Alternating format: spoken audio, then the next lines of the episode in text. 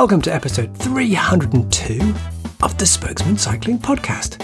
This show was published on Monday, 18th of July, 2022. The Spokesmen Cycling Roundtable podcast is brought to you by Tern Bicycles.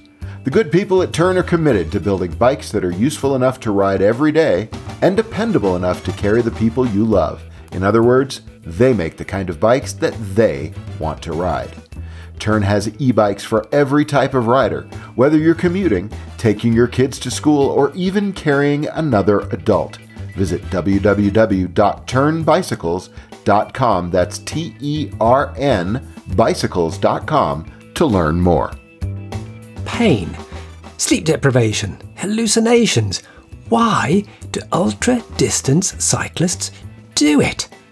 I'm Carlton Reid, and on this episode of The Spokesmen, I talk to three ultra cyclists, including my son, Josh. He's preparing for the Transcontinental, a 2,500 mile unsupported race across Europe from the cobbles of Flanders to the shores of the Black Sea. I talked with Josh along with Ruth Sutherland. Both of them were first timers on last month's 620 mile All Points North race in northern England. But I start with the conversation I had with Indian lawyer Kabir Rachure, who recently came third in the solo men's category at the Race Across America, making Kabir the first Asian to podium at RAAM. Well, well done on on um, your achievement uh, at the Race Across America, RAAM. Um, this isn't wasn't your first attempt, was it? This was was it your second ride. This was my second. This was my second. So the the, the obvious question's got to be why? Uh, yeah, because I was not satisfied with my 2019 attempt because I knew I can do better. I was uh, trained uh, properly to do it in good timing. But you know there are always uh, mistakes when you do it for the first time and you learn from those mistakes. So uh, the first thing that i was not satisfied with my own performance and um, uh, the same day when i finished the RAAM i told officials that i'm gonna come next year. But uh, the next year was covid. Then thereafter the things were a bit dicey so uh, we went for 2022 attempt. And tell me how, how, long did it take? I mean, I've, I've got it here written how long it's taken you, but tell tell the listeners how long it took you to to ride across. Uh, so it took uh, 11 days, 22 hour, 43 minutes, uh, and the cutoff time is exactly 12 days. So one hour, one one hour, 15 minutes uh, before the cutoff time. So my, my question before was was when I, when I said why, it wasn't so much why did you come back and do it again a second time, although that was that was a good answer. It was why do these events anyway? So why why are you a long distance endurance cyclist? Why are you doing the? Why are you pushing yourself like this? Uh, maybe this is kind of a addiction. Uh, when we uh, get a chance to test our own limits that how much we can push as a human body okay? Uh, normally we are not going to uh, stay awake uh, for entire day and do cycling without any event. So these events are platform for us to test our own limits. It's like uh, someone is doing f1 race to test their speeds test their equipment test their science behind all the machines and all. So it is platform for our endurance cyclists to test ourselves uh, and to try to do uh, better and always try to unlock ourselves when we do it for the next time. Now, there, there are many ways of doing Race Across America. So you, you can do it in a pair, you can do it in a yeah. team, you, you, take it in turns and somebody sleeps. H- how were you doing it? Um, I was doing in solo.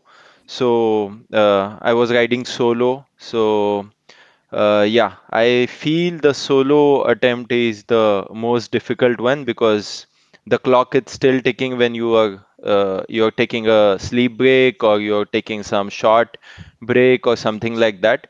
So uh, in pair, uh, somebody is on the bike when some uh, other rider is taking some break. But in solo attempts, your clock is not going to stop for you. And and and tell me your sleep strategy because eleven days. I mean, how much sleep were you getting, and, and, and what were you what were you getting? So last in my last attempt, I was suffering with a lot of sleep deprivation issues, a lot of hallucinations. Uh, so this year, my uh, main motto uh, was to take ample sleep from day one. So I used to sleep after every 24 hours of riding for uh, around two hours, and thereafter I used to ride for like 24 to 23 to maximum 27 hours uh, until I feel tired and until I feel sleepy. So that was the strategy to ride 24 hours and to sleep for two hours. And how? Tell me the the, the navigation because in many ultra endurance events you, you, can choose your route, but I'm presuming in, in the race across America you're not choosing your route. You're you're following a route.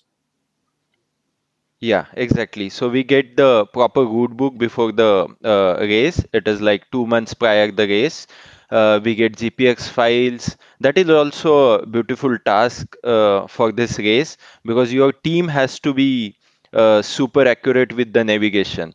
Okay, you miss a turn and you mm-hmm. go off route for like entire 15 20 kilometers maybe, and you lose time. So the route is planned, route is fixed, and we have to follow that exact route. Mm. And then uh, maybe we get some de- detours uh, in between if there is flood or they get some construction going or they get some uh, forest fire or mm-hmm. something like that so we get detours but uh, yeah it is pretty uh, planned mm. so uh, wh- whereabouts are you in india right now so I am from Mumbai. And and basically, you, you ride. Do you do like events in India? So you're, you're doing long distance events there too. How how are you how are you training for this? So yeah, you mostly I do indoor training because traffic in India not that cycling friendly. Okay, so I can't do VO2 max sessions or maybe sweet spot sessions uh, on on the road because that becomes uh, difficult or maybe dangerous. So i do most of the training indoors and we do attempt a lot of uh, endurance races uh, down here because uh, the crew needs that the touch. Uh, i need that pressure of racing and uh, we need that practice sessions. So we do attempt a lot of races here.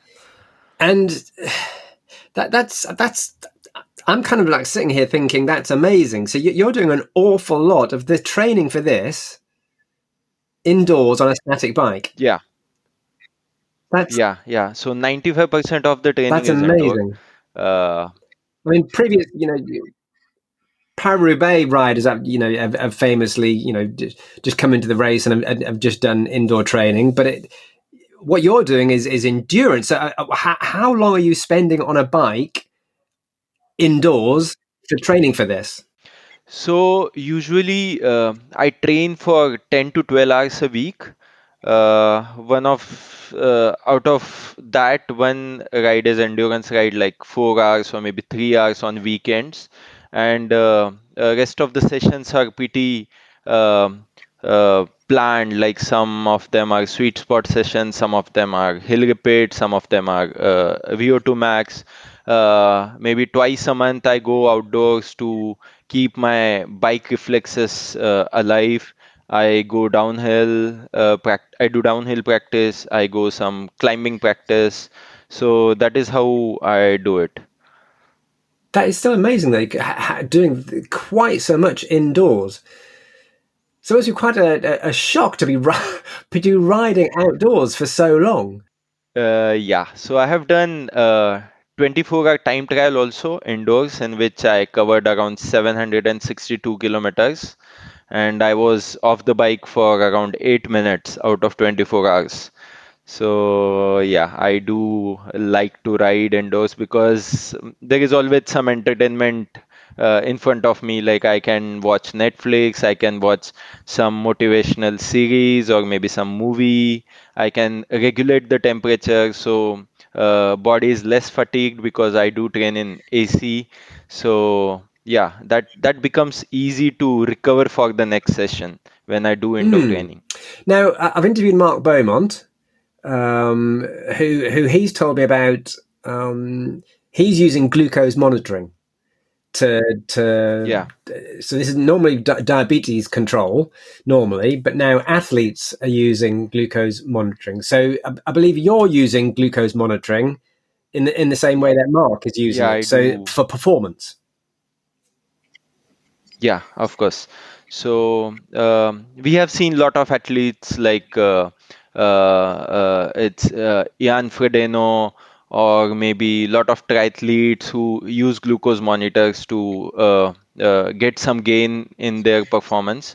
So I use it to keep my glucose levels in proper uh, numbers so that I can perform well, I can recover well, and and and I'm I, and I take care that I'm not training when I'm not um, uh, fueled myself well.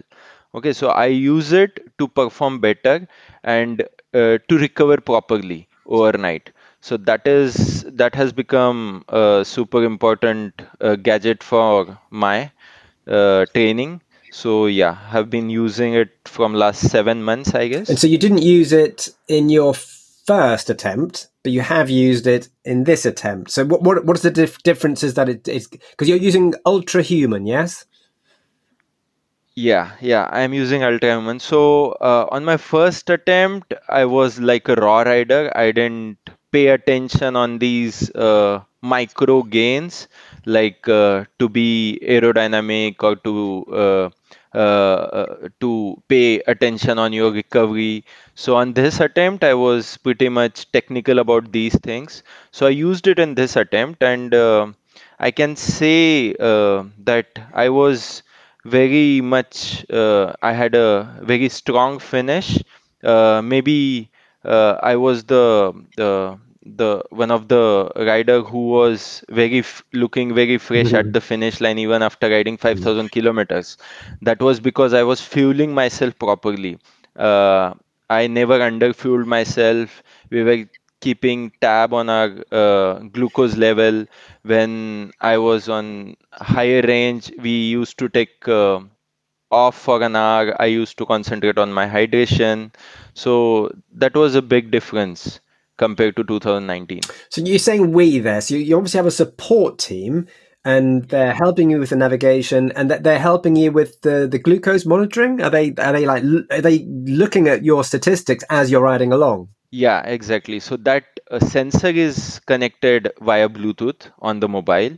So somebody from the uh, follow vehicle, so there is always 24/7 our a follow vehicle which follows me to keep me secure, and we are always connected with the uh, uh, Bluetooth system.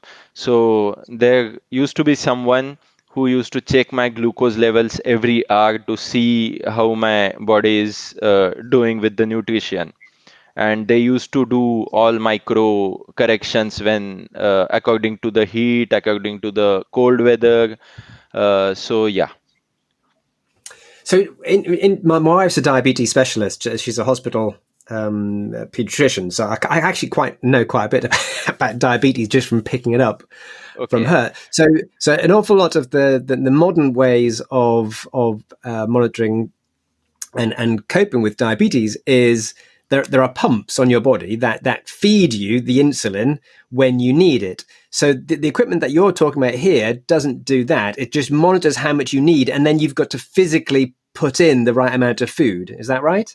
Exactly. So how it works is there is a small carbon needle which goes into your uh, skin, uh, and it gives you real-time glucose levels.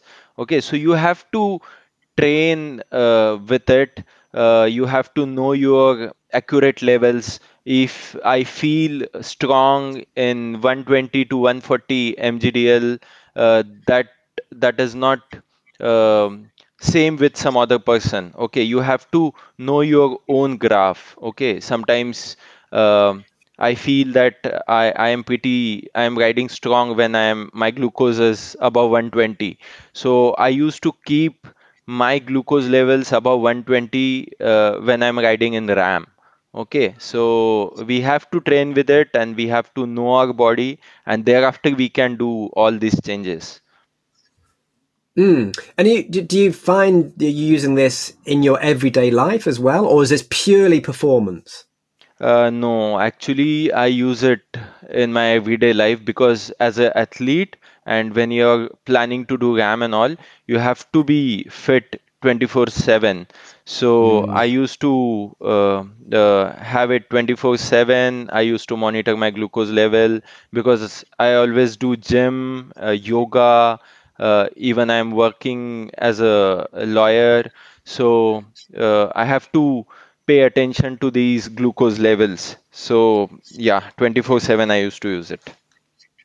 So you mentioned that you're you're a lawyer there, so it's an, an advocate um, Yeah. in India. So, so I'm assuming your training has got to fit in with, I presume is a very very busy job, and Yeah. you've, your training has got to be quality, not always quantity. Would that be right?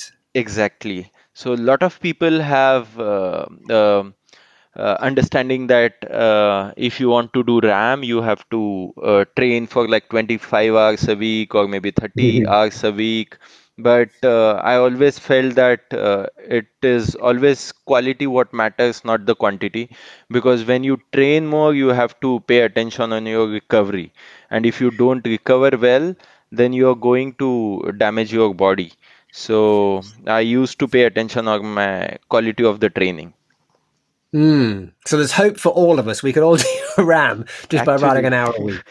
actually, because uh, I I just think that you have to do some long races, some good Mhm. experience with it, and at the end of the day, RAAM is all about your mental strength and Mm. how you cope up with your sleep, uh, and how do you train. Because uh, if you have good FTP, if you have good experience with the ultra day events, then your body knows how to survive with it. because it's got to be you're right about the mental stuff and this is this is what i'm imagining is physical is one thing but it's it's i'm just thinking of, of these hugely long roads in in the midwest where they go on forever they're very straight and it must be incredibly boring so how do you how do you get past the the, the stretches of america that are incredibly boring long long never ending Yeah. stretches So I just wanted to share a very uh, good incident what I encountered this time. So Arizona was pretty hot in 2019. So the temperature was about 55 degrees centigrade. And uh, this year I was mentally prepared for it. But uh, this time Arizona was pretty pleasant. Like it went till 41 degrees Celsius maximum. And I knew in a long race like RAAM, uh, nothing is going to be permanent. So if I am getting a favorable condition at the start, there is something will go wrong on later part or maybe in mid part and uh, we finally got uh, super strong crosswinds in kansas and those patches are pretty straight. If it's a crosswind then it's gonna be a crosswind for like 400 kilometers or maybe 200 kilometers. And the crosswind was so strong i was not able to ride um, beyond uh, 17 18 kmph on a flat route. That is gradually down actually. So uh, uh, so mentally i was prepared that it is going to happen and it is all about hanging there.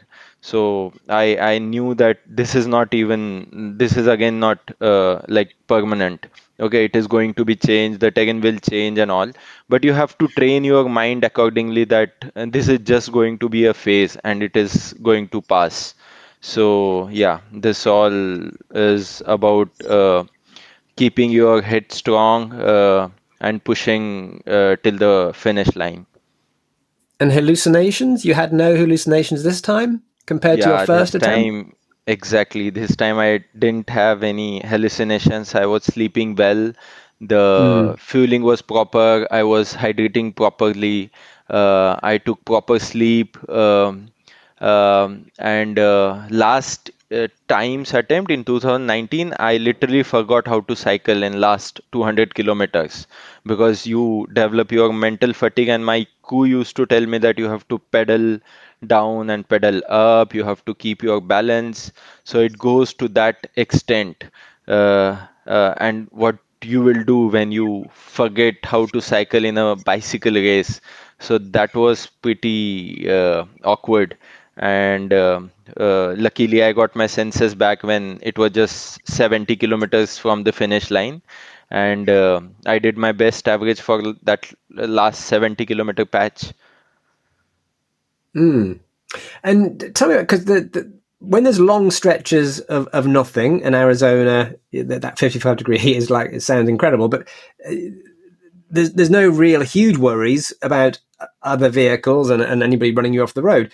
But when you're coming through um, um, cities, and and you and so, so beginning and the end, I guess, um, you, you, are then having to go through through through traffic. So so how are you coping with that? There are a few states who are not cycle friendly, um, I think, and uh, rest of the states are pretty uh, helpful. I, I, I experienced a lot of uh, uh, vehicles were riding, uh, driving behind me, and they were uh, driving for like 10 10 minutes to get a sick, a safe pass. Okay, so mm. luckily I get friendly people around me uh, who are not that. Uh, the only trouble what we face is riding through the city in a daytime. You have to encounter a lot of traffic signals. So that breaks your momentum because you have to stop mm. and you have to start again.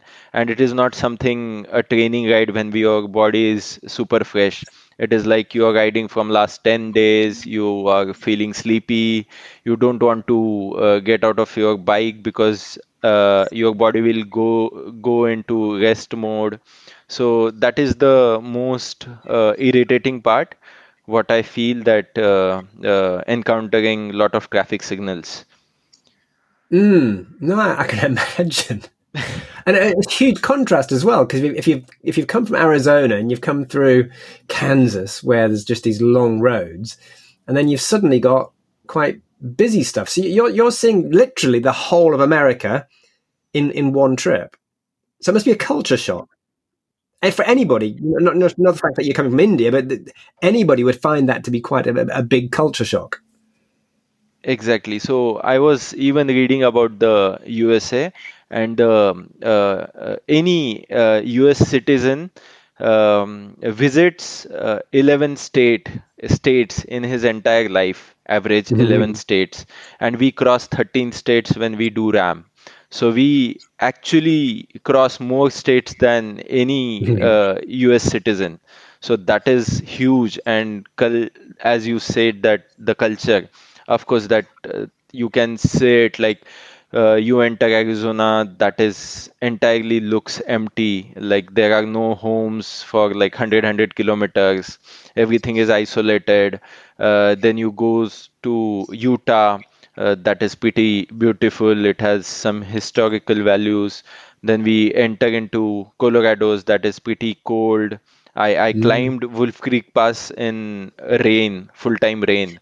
So it was pretty um, enjoyable for me.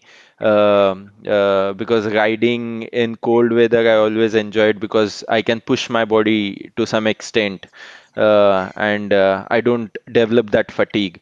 So I was enjoying that. And again, uh, we enter into Kansas and all. So everything changes, like the landscape, the people.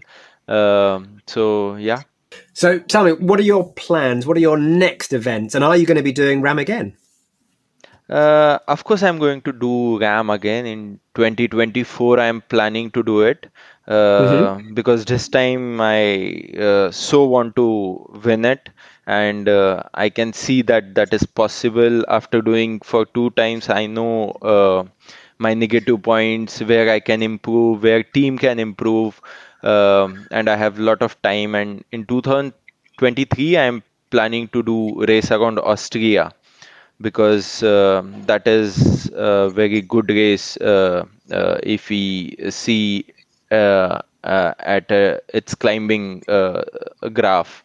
So I so want to do the race around Austria in 2023 and then RAAM in 24. Thanks to Kabir Rachure there. And now, before I introduce Ruth Sutherland and my son Josh, here's my co host David with a message from our sponsor. Hey everyone, this is David from the Fredcast and the Spokesmen, and I'm here once again to tell you about our amazing sponsor, Tern Bicycles, at www.ternbicycles.com. T E R N bicycles.com. Tern are committed to building bikes that are useful enough to ride every day and dependable enough to carry the people you love. Speaking of, of being able to ride every day, as a spokesman listener, I'm going to bet that you are the go to consultant for your friends who want to ride but aren't enthusiasts and need some advice on what to buy. In that case, you may have people in your life for whom you just haven't been able to recommend just the right bike, considering their stature, age, mobility issues, or just plain hesitance to get back on a bike. Finally, those family members and friends can experience a new bike day with the all new Tern NBD. Get it? New Bike Day NBD. Okay, the NBD has been specifically designed to be confidently easy to handle and easy to ride, even well, even for those folks who might be, as Josh Hon, team captain of Tern Bicycles, says, are smaller in size and have a hard time finding a bike that fits, or older riders who might not have ridden a bike in a while, or riders who might have balance or physical issues, or riders who are just intimidated by the sheer size and weight of the average e bike. As Josh goes on to say, the NBD will be refreshingly easy to hop aboard and ride. Now, how can Josh be so confident in that? Well, it's simple. The NBD has the lowest, longest step through opening of any premium e bike. So, if you know someone with a knee or a hip injury, or, or somebody who just can't lift their leg over the top tube of a regular bike, this alone could make all the difference. Plus, the NBD is designed with an ultra low center of gravity and a longer wheelbase. And what does that mean? Well, it means that it makes it easy to balance and handle. And with a lowered bottom bracket, and motor, the NBD is stable for all riders. It particularly inspires confidence for shorter cyclists because they can easily get their feet on the ground when they come to a stop. But the NBD isn't just for shorter riders. As a matter of fact, it adjusts in seconds, without tools, by the way, to fit riders from 4 foot 10 to 6 foot 3 or 147 to 190 centimeters. The NBD is also super comfortable with its upright riding position, swept handlebars, suspension seat post, and wide 20 inch balloon tires. Need to load the NBD into a car? No problem. It folds flat in seconds. How about getting in, it into a smaller living space? No sweat. The NBD includes Tern's vertical parking feature so you can roll the bike into a small elevator and park it in a corner of your apartment. Now, with a max gross vehicle weight of 140 kilos, that's 308 pounds, the NBD can easily carry an extra passenger and plenty of cargo, with up to 27 kilos on the rear rack and up to 20 kilos on the front rack. And in fact, it works with a wide range of Tern accessories and with most child seats. As I've said before, and this is important to me, really important, safety is a core value at Tern.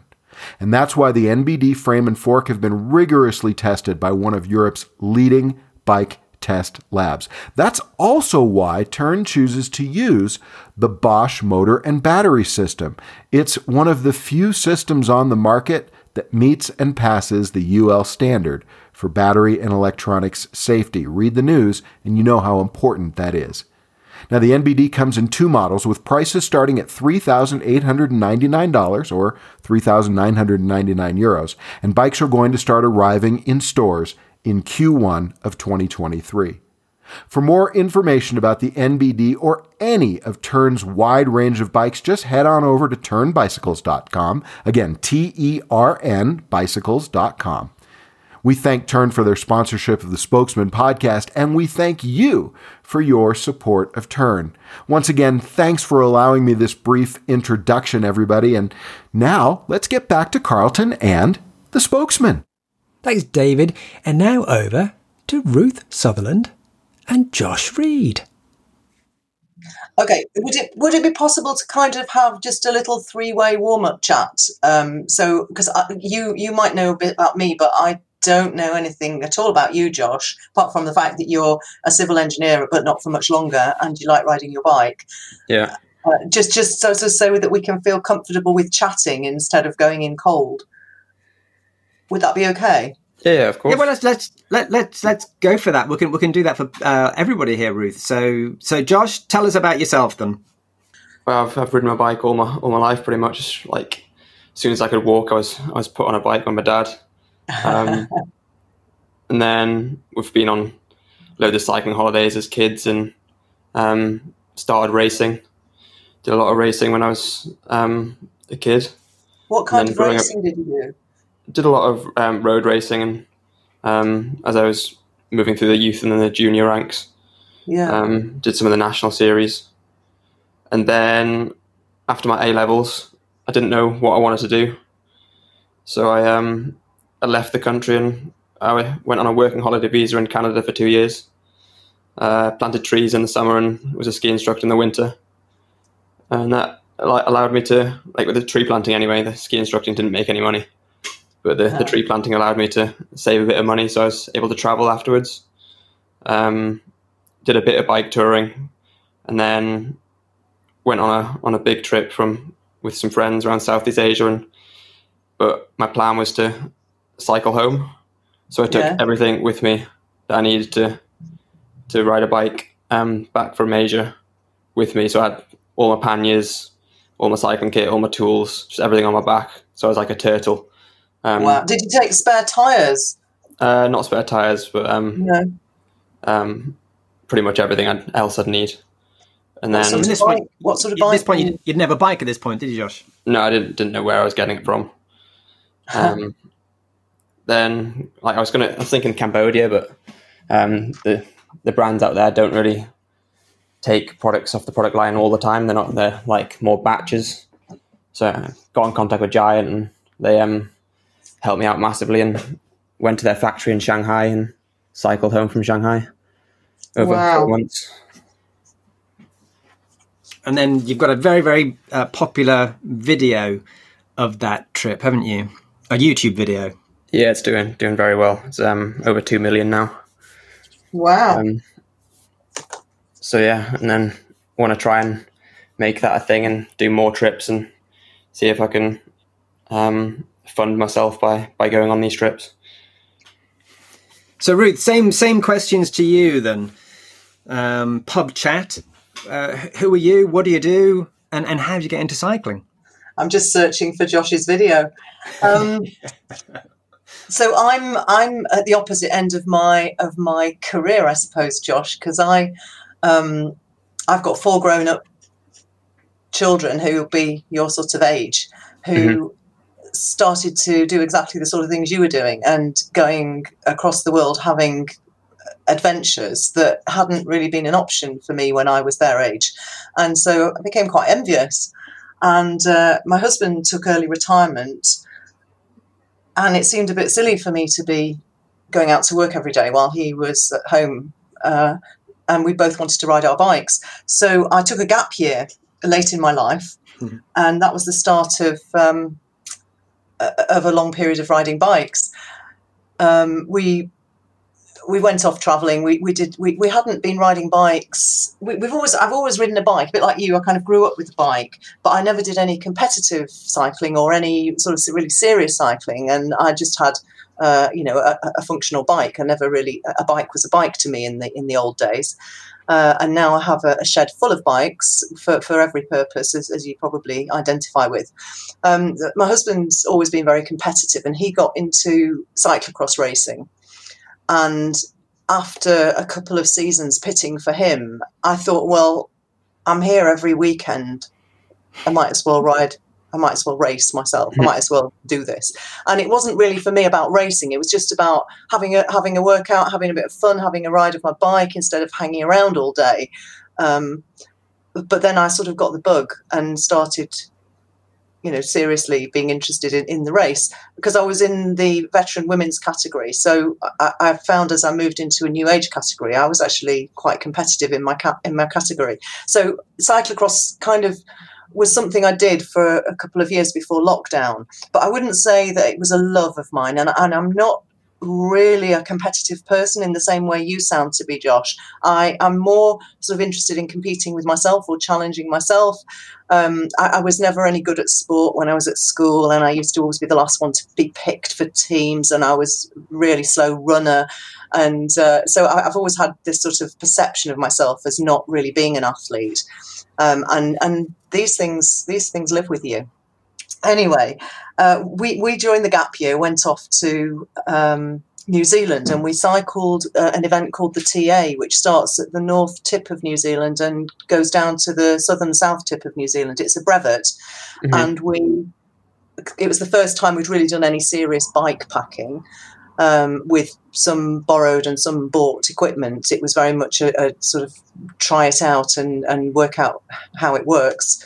And that was so enjoyable and so successful that uh, we came back to the UK and I decided to take another gap year or just to extend my gap year. And to cut a long story short, I've never actually been back to full time paid work since then. I've, I've, just cycling has taken over my life. So I became a, I became a cycling coach. We both started doing some ride leading for British Cycling in the days when they had Sky Rides and then Let's Rides. And we joined a cycling club and we I became um, we both became mountain bike leaders and to, to take people out sort of on more wilderness trips and um, we took part in quite a lot of organized bike holidays and bike trips we went to chile we went to nepal um, and then we went back to New Zealand and we did another long brevet, which was a, an inaugural event from east to west Cape of the North Island. And then then it came, oh, oh, we, we ended up in Tasmania just before lockdown. We went there for a race, a mountain bike race, a three day race called the Dragon Race. And as we landed, we were told the race was cancelled and there was a, a global pandemic. And we'd mm. kind of been in the in the back of beyond and hadn't really been aware of the world news at that point. point and uh, that was the start of the of the covid pandemic so we we eventually made our way back to the UK and um, during lockdown, we got involved with local cycling. We set up a community cycling group. We opened a pop up bike shed. My husband's a, a, a, good mechanic. And we've been sort of cycling from home with our local immediate community ever since then.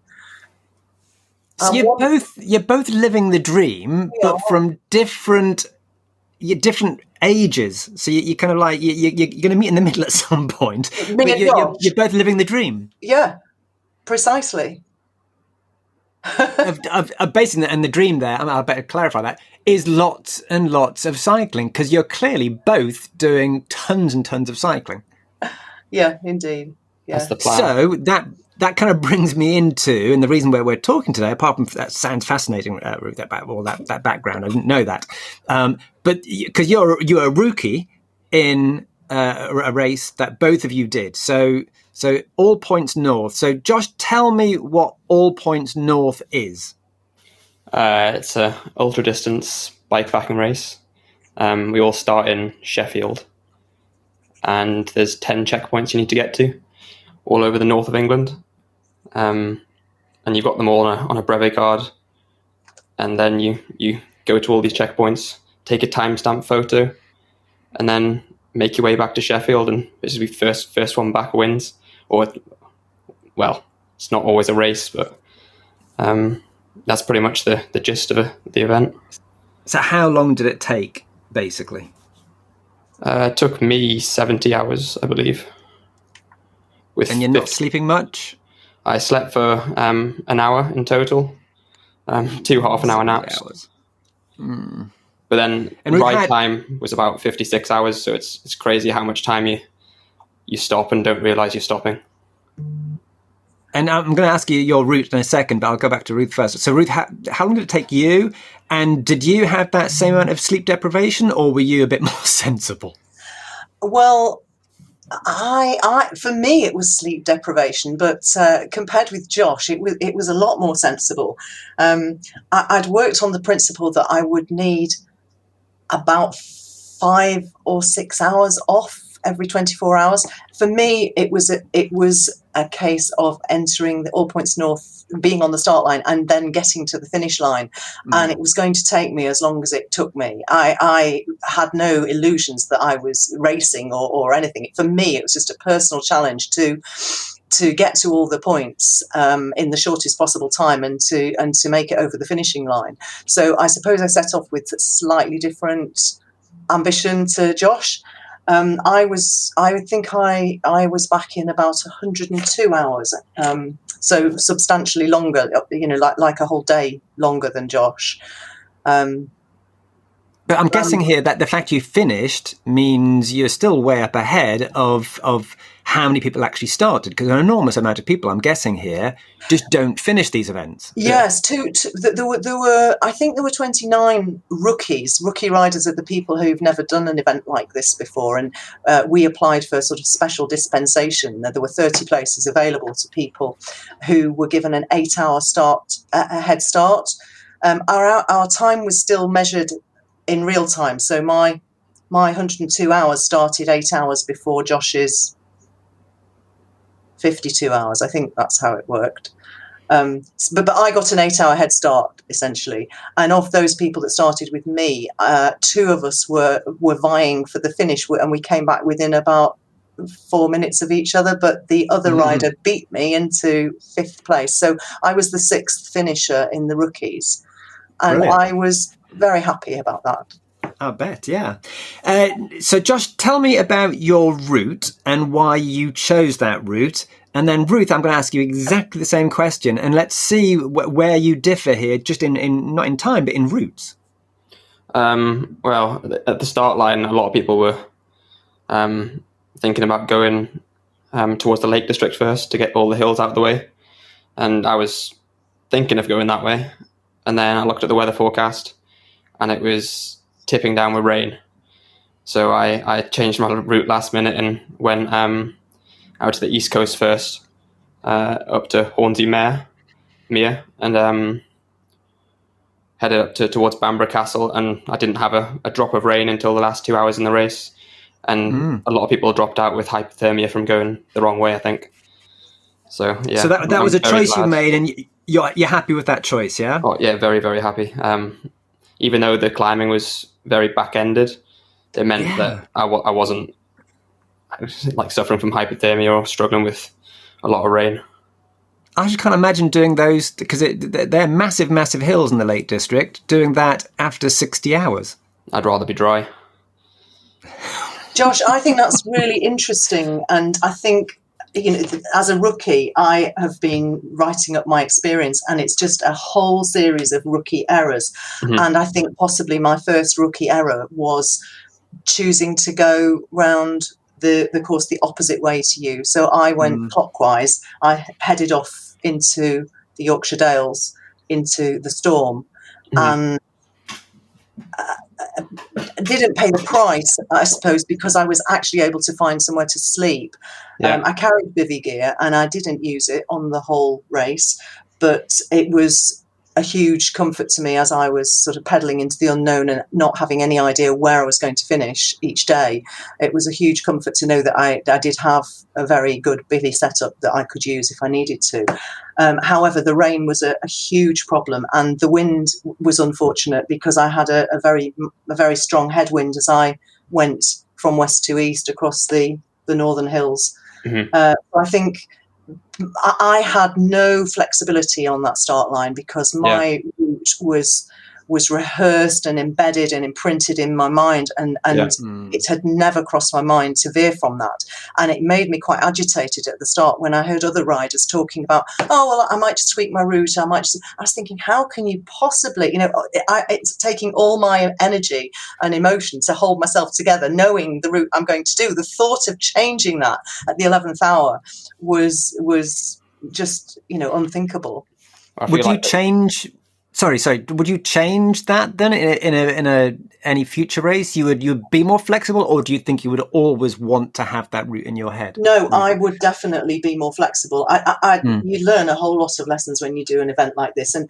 I've I was looking at Josh's route, and the, the it, it doesn't it isn't clear from the um, the map um, on the on the website which way round Josh went, and I haven't looked at his splits, but I imagined that he'd gone the same way as me because he did the checkpoints in almost the exact same order but in reverse so mm-hmm. you know i'd be interested josh did you did you plan and rehearse that route? Had you had you were you wedded to it before you set off? Uh, not completely, but then this this has been my first um, ultra distance um, bike back and race as well. Um, Yeah. So I'd never done one before. I'd done a lot of bike touring and a lot of racing, and I thought it was just like a happy medium between the two. Yeah.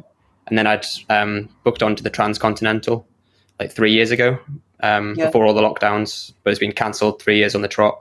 So I thought I needed to do something like All Points North or an Yeah. event like this prior to the Transcontinental, so I make all the mistakes in this one, and then Yeah. I'm I'm got more of an idea for the Transcontinental, which is my main goal for the season.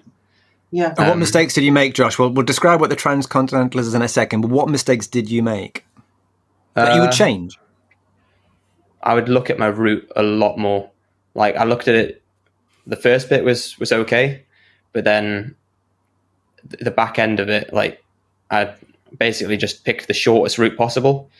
And what I didn't realize is Halifax has some incredibly steep thirty percent climbs, and instead of just going on the on the on the main road and relatively um, flat, I'd chosen the shortest route, which happened to go up every 30% climbing in Halifax.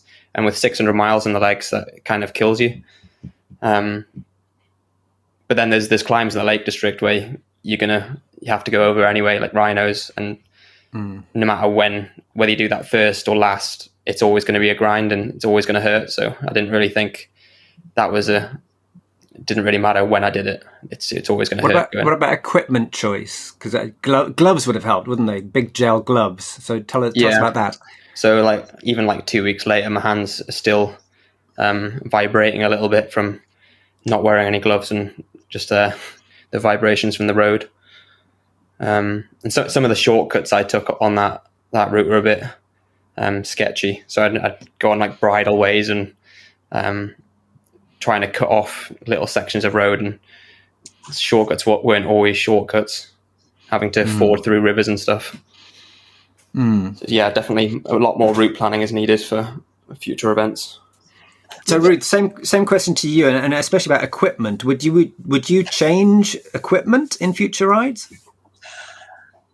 The only element of my equipment that was worrying and, and unsettling was um, a rim mounted dynamo that I had been given as a present, and I had used it on training rides and was confident with how it functioned and that uh, I knew, you know, I, I knew what to do with it. But my mistake was that I hadn't really used it in anger. I hadn't got to the point where all of my power packs were empty and all of my devices had lost charge and I needed to get power from my dynamo as my only option.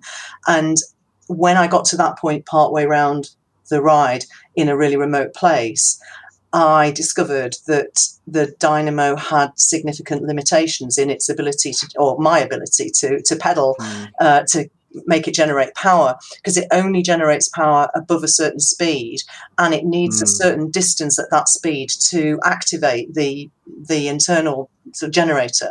So at a certain speed, I had to go two or three kilometers before anything happened. And then, as soon as I hit a hill and my speed reduced, I lost that power and I also lost the internal sort of generator power. And so, on hilly terrain, my dynamo really did not work to do what I needed it to do. It did work on long, flat sections latterly in the ride. But at the time that I needed it, it was a real crisis. And so I had uh, basically my my message here is to myself is that I I needed to have pre-tested my equipment better. Mm. Uh, but in terms of the equipment I carried, um, personal equipment, I was really well equipped. I had some really good lightweight kit. I used every single thing that I took, with the exception of my bivy bag or my bivy gear, which stayed p- packed in the bottom of my um, rear carrier bag for the entire trip. But I wouldn't have gone without it. And I was going to say to you, Josh, what did you carry? Did did you did if you intended not to sleep? Did you take anything for um, for an emergency, or were you just relying on the foil blanket that they issued on the start line? Um, well, definitely on the start line, I was second guessing myself and thinking, do I take my bivy? Do I take my sleeping bag? Um, because I, just looking at other people's bikes, you kind of second guess yourself. Yeah. Um, and yeah, I did take my bivy and took a sleeping bag, and I'm very glad for it because I had a, a 30 hour, a 30 minute kip in a in a bus stop and a 30 minute kip on a on a park bench. Um, so I rode through the the first night the whole way through, and then the second and the third night I had half an hour kip in each one. And it, it like it, without those sleeps, I would have been struggling on the downhills just to stay upright. Really, I needed needed to get my head down for just those half an hour, and it helps massively. Yeah. And you set an alarm on your watch or something, or your I did, your but you've phone also to got- say "Wake me up in half an hour." I did, but I tended to wake up before the alarm. You just got so much adrenaline pumping through you, and thinking, "Oh, I, I need to keep on riding," um, that you you just wake up anyway. I've heard other people say that, Josh, about the transcontinental and, and other um, really long races that actually you become able to just lie down in Mhm. a ditch and take a power nap for 30 minutes and then get back on your bike. And Yeah. I found even though I was I was sleeping for two hours, um, m- maybe once I slept for three hours, um, but I always set an alarm and I always woke up before my alarm and I was back on my Hmm. bike before you know before I'd planned to be back on it. So it, it is it's amazing what your body can do and it's amazing how how that sleep wake pattern Yeah, I feel like it's very very different in a race situ- scenario where you think you need to keep on going. yeah But like, before before I did this event and thinking of the transcontinental here and like you have three four hours of sleep a night, I was like, wow, that's that's not very much. And then doing this and only having half an hour um, in the second and the third nights, then it's like open my eyes and say, oh, it's, this is this is okay. This is this is doable. Hmm. I was Okay, let's go back. Sorry, go go back to lights, Josh, because Ruth was talking there about having um, dynamo. So you didn't go down that route. I know you've thought about that route, but d- tell me about the, the power options you have. Um, well, I'm, I'm using exposure lights, um, so that they last a long, long time. So my rear lasts 40 hours, and then the front lasts for 36. And then I've got a, a battery pack for the front as well, um, an exposure one. And I didn't like with that short amount of race, you're not going to be riding for long enough that those would run out. So I just think by using a dynamo and it costing you um, some of your power. It's just it's not worth it. And then for stuff like the transcontinental, I think you're going to be going in hotels and being able to charge. So I just think I've gone for the the no dynamo option. And that's same for your electronics. So you're charging from a, a, a- a removable power pack. Yeah, so I've, yeah, I just got two power packs and charging my phone and um, the bike computer with with those. Hmm. So tell me now, right, Josh, about the trans. We've mentioned this a few times. What is the transcontinental? Where does it start? Where does it finish? How long will it take? Um, so it starts in Belgium up the um, up the Muur, which is a fa- famous climb in, in the Tour of Flanders. Uh, then it, it wiggles its way um, all the way to to Bulgaria um, on, on the Black Sea coast through like four checkpoints, I think. Uh, it's 2,500 miles. Uh, should take 10 days to two weeks, but um, we'll see. Um, got that in a month's time. Mm, that's July. yeah, so it'll be what, very hot What events? Europe. It will be with uh, the heat waves and stuff. Ruth, what have you got planned next? Have you got any more now that you've done this and you you you you're the rookie rider, finishing in a really good place there? Um, what's your what's your your your next p- potential event? Well, when I got off my bike, the first thing my husband said to me was, I hope you're not going to acquire a taste for these events. And my reply was, I am doubting whether I'm ever going to get on a bike again, let alone do another event. Um, but that was that was two weeks ago now. and it's funny, isn't it, how how your point of view changes. And I kind of feel it's it's my time because uh, I'm not getting any younger, and I'm not going to. I, I- you know, I haven't. I, I can't put these things off and think, oh, I might I might do that in five years' time because I might be in a bath chair in five years' time. So I think I probably have to start thinking about what I might do next. But I haven't actually started about that. I'm still, I'm a little bit like you, Josh. I did wear gloves, and I too have got uh, really numb fingertips, particularly on my right hand, and I, I, still feel I'm feeling the effects. And I think that's possibly to do with being a bit older, and probably to do with having been less fit than you to start with. Uh, but yeah, my, my, my legs have stopped aching, and my body's sort of coming round. But uh, I feel that the, the four days took a real toll on my on me physically. Uh, so I, have not thought about what's next. Um, I, I, don't know. Have you got any suggestions, Josh? Uh, not sure. I'm pretty. There's a lot of a lot of events like coming out that um, some interesting ones, but I've not yeah. really thought about anything after the transcontinental. I've just been so focused on that for the last three years, basically. Did you read? Did you read Ian Walker's Endless Perfect Circles? No. He describes the transcontinental race. It's an extremely good read. I really strongly recommend it. And that was um, that was one of the things that inspired me to do the All Points North. Mm-hmm. Ian's Ian's been on the show. He's a he's a he's a good friend uh, of the show, and he's a he's a fabulous athlete as well. Again, another person who just sleeps for half an hour in a bus stop. Yes, and uh, and then gets back back on his uh, and in his, bike. And in his book, he describes the the um, the process of, of becoming, uh, of refining his technique, of going from being a, a, a, rookie himself, being a beginner, and, and making all the mistakes and learning from them and doing it differently next time. So he describes a series of different races, and it, it's very, very readable. And yeah, mm. I'd love to meet him. Mm. Yes, Ian's a, is, a, is a nice guy um, and a fabulous athlete and a great psychologist as well, of course. Um, so uh, you, you, don't know exactly what you're going to be doing next, uh, Ruth, but you, you, you, haven't dragged your husband into to doing one of these events. He's he's he's definitely not going to. It's by the sound of it, he's not going to join you. He's he's fond of his sleep. Carlton. and the thought we, have in the past done um, we've done 24 hour races together, like the the Mountain Mayhem, and he's mm. hated every every lap that he's had to drag himself out of bed to ride in the middle of the night. Still ridden really well, but uh, I think I think uh, I think it's unlikely that I'll persuade him. Mm. Who knows? Yeah. See, I've done the Mountain Mayhems. Yeah and I've done the 24 hour events. And um, my logic there, and this is what I told Josh at, at, at, when he was doing uh, this event that you, have you, both done, is just finish.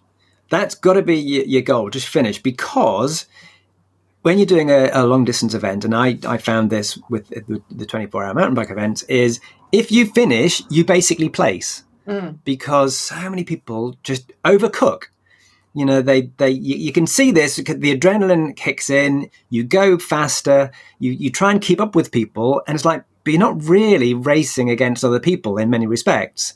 You are just trying to just finish mm. the event. And that that to me was always the goal and i always found that i actually came up relatively high in the rankings just because so many people just overcooked themselves. So that must be an incredible temptation. You must, but the question to both of you, you must have to really bring back your competitive spirit because you can't be chasing after people who, for instance, in, in a 24 hour mountain bike event, it could be a team of four. Mm. So it could be one person who's actually relatively fresh and it's not a solo rider. So you mustn't go chasing after people, is what I'm trying to say. Is that something that you physically have to stop yourself doing, Ruth? And then I'll ask Josh the same question. Um, it is. But the All Points North is quite a lonely event because I don't know about you, Josh, but I didn't really encounter many other riders. And although I was very keen to be dot watching to see what was going on in the overall event and around me, I became very anxious about the amount of power that I had left. So I spent a lot of time with my devices all switched off because I wanted to preserve what power I had. So I wasn't really able to watch what other people were doing. The times that I was aware, the, only time really that I was aware that I was neck and neck with someone was as I was coming into the finish for the last for the last sort of five hours. There was somebody who had been riding overnight and was closing in on me, a much younger, faster seeming rider and I, that did really spur me on because I think I would have I think I would have been like a snail otherwise getting back from Hornsea Mere it's the most mm. tedious straight section of of riding that you could possibly imagine. And my legs were, were finished and I was very hungry. I was exhausted. I fell off my bike at Hornsea Mere, just turning round an eight, 180 degree turn from the control. I just literally fell off and I couldn't unclip. And I just burst into tears and thought, I'm never going to finish this race. Mm-hmm. Uh, and then it was the, the knowledge that someone was, was close that made me think, get up, get back on your bike. You can do it. You can do it. And so, yes, that it, it is a motivating thing.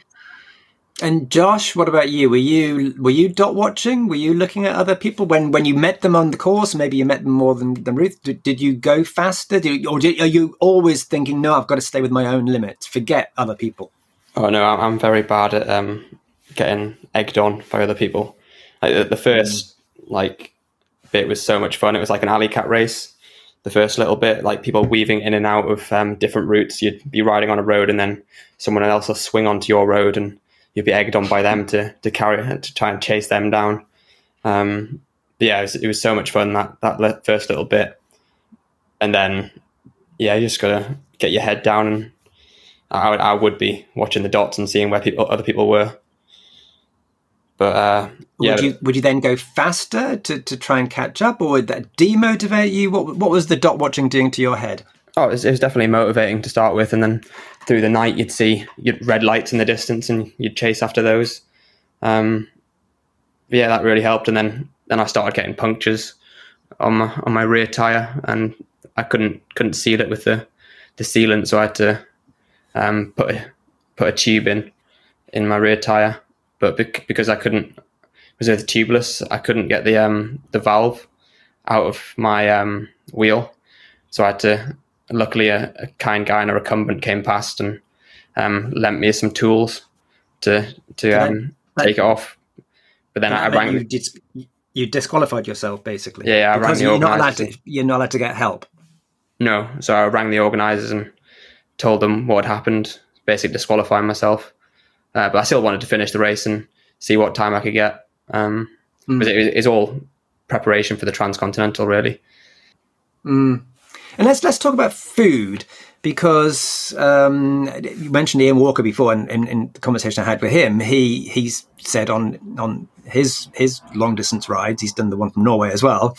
Uh, he just went into, and this is, it turns out a lot of riders would do this. They would go into the service stations and buy these crappy, crappy uh, croissants filled with with gloop. And he said he would never eat this normally, but they're incredibly calorific and he would just eat, you know, loads of them and, and, and sicken himself by these these these horrible, horrible garage um, um, croissants. Are there any food options? Because obviously, Josh, well, not obviously, but Josh, you're vegan, so you're kind of like giving yourself an extra uh, bit of a, a, a hill to climb there, just on your food choices. So, what did you eat? How did you eat? And would you change anything? And I'll, I'll ask Ruth the same question in a second. Well, I set off with a lot of food. Um, so I had my pocket stuffed. I had like three bananas, two blocks of marzipan, a couple of saurians, um, gels, and these uh, banana leaf wrapped um, energy products from Colombia called uh, Luchos Dilutos, I think. And yeah, so you just open them, just pack full of sugar, and then you chuck the banana leaf because it's biodegradable. Um, and then that lasted me pretty much through the, the first two days, really. Well, the, the night and then the whole um, first day. And then got to Carlisle basically and stopped at my first place to stock up and got a, a McDonald's, which I wouldn't usually get, a, the vegan, new vegan burger. And then packed myself with four vegan sausage rolls and just, just kept on kept on going. But yeah, I carried a lot of food to start with, probably weighed myself down quite a bit. I only really need to stop to to get water. And what do you think your food choices through the, the, the, the ride were the, the right ones? You did okay on food, or did you did you run out of energy? Um, I never ran out of energy. I was I was eating constantly. I knew I knew I had to keep on eating, and I also like before the event started, I had a lot. I must have had like 500 grams of pasta. So off off the start line, I, I felt really sick, like almost as if I was going to throw up for the first like four four or five hours, partly because of nerves, but I think in the long run it, it did me really well because even though I was digesting for those first five hours, uh, like it made the blood sugar and kept my energy going the whole way through. And Ruth, what was your what was your food strategy? Um, I think I've had a lot of experience of feeding myself on uh, long distance and endurance events, and I feel that that's something that I'm very very comfortable with, and I know what works for me. And I don't like eating junk, and I don't like eating uh, sugars and gels. So I try and get my nutrients from uh, natural products. I I also set off with bananas and two substantial granary cheese and tomato sandwiches, one for eating that day and one potentially for eating through the night or for breakfast the next day. And I'd eyeballed where and at what times of day I would be able to stop to Mm. pick up food. Um, and it, it worked pretty well. I did have one desperate moment where I hate to admit this because I'd never been in before, but I went into a Burger King, which was the only thing that was open. And what I suppose I really craved was was a bag of chips, just something salty and something hot and Mm. and, and and comforting and filling. But I made the mistake of buying what I thought was a, an Aberdeen Angus steak in a bun, and I think it was it was some terrible it was some terrible thing. I had to. I was so guilty and, and so ashamed of myself. I had to WhatsApp my family and uh, confess. um, I, I, and that was a mistake because that didn't go down well or stay down very well. But the rest of my food, I, I managed to have. I managed to have um, s- some hot soup somewhere. I managed to have uh, some decent. Pick up some decent sandwiches en route. I didn't ever go into a supermarket. I didn't want to leave my bike. Um, so I just literally picked up what I could. I had a, a good feast at a station cafe in Oxenholme. I, I think uh, from for me, the, the, the eating and the feeding uh, went well. I didn't carry, uh, unlike you, Josh. I didn't go out laden. I, I didn't carry an excess of food, and I did have I did have my obligatory emergency rations stuffed down with my bivy gear, and I didn't break into those. So I always knew that if the worst came to the worst, I had enough calories there to to keep me going for a few more hours. And, and what are you riding, Ruth? What's what's the bike that you're riding? The type and the brand. um, it's a specialized Ruby, which is, uh, I think it's a women's specific version of the Roubaix. It's a beautiful, uh, lightweight road bike with some suspension in the in the front stem and in the seat post.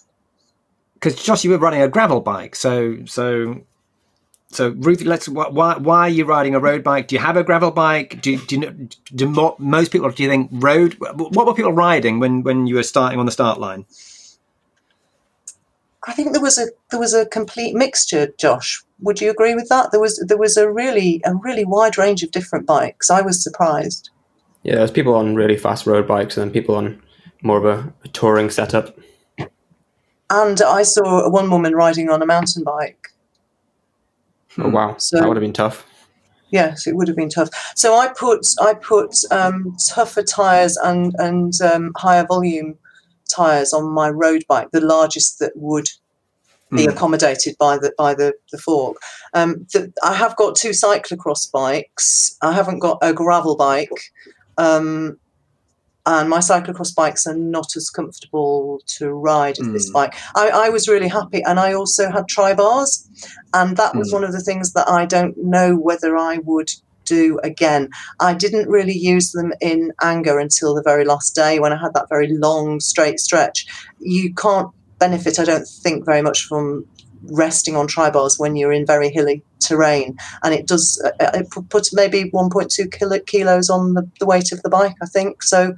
It's it's always a bit of a trade off, isn't it? So Josh, what are you riding? And you were riding with tri bars. So d- describe how how much you use them. I, I use them quite a lot. Um, I try and get into them as much as possible, more to just change the position and get the weight off the hands than anything. Um, yeah, yeah, I'm running a, a giant Revolt uh, gravel bike, was just the same, not the same bike, but the same type of bike that I rode back from China, and I've I've had great experiences with it. I've never really had any issues. Um, and then I, but I took the gravel tires off and put some Hutchinson Sector um, road tires on, so just 30 mil Um, so still pretty wide, but um, smooth to lower the rolling resistance.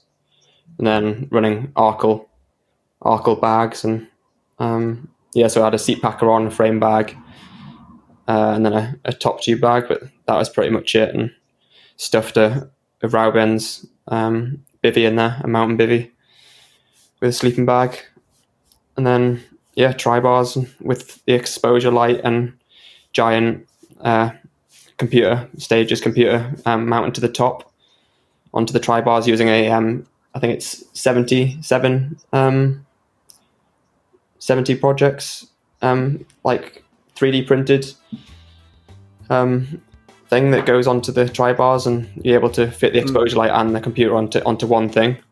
Oh, that's interesting. Re- re- really neat.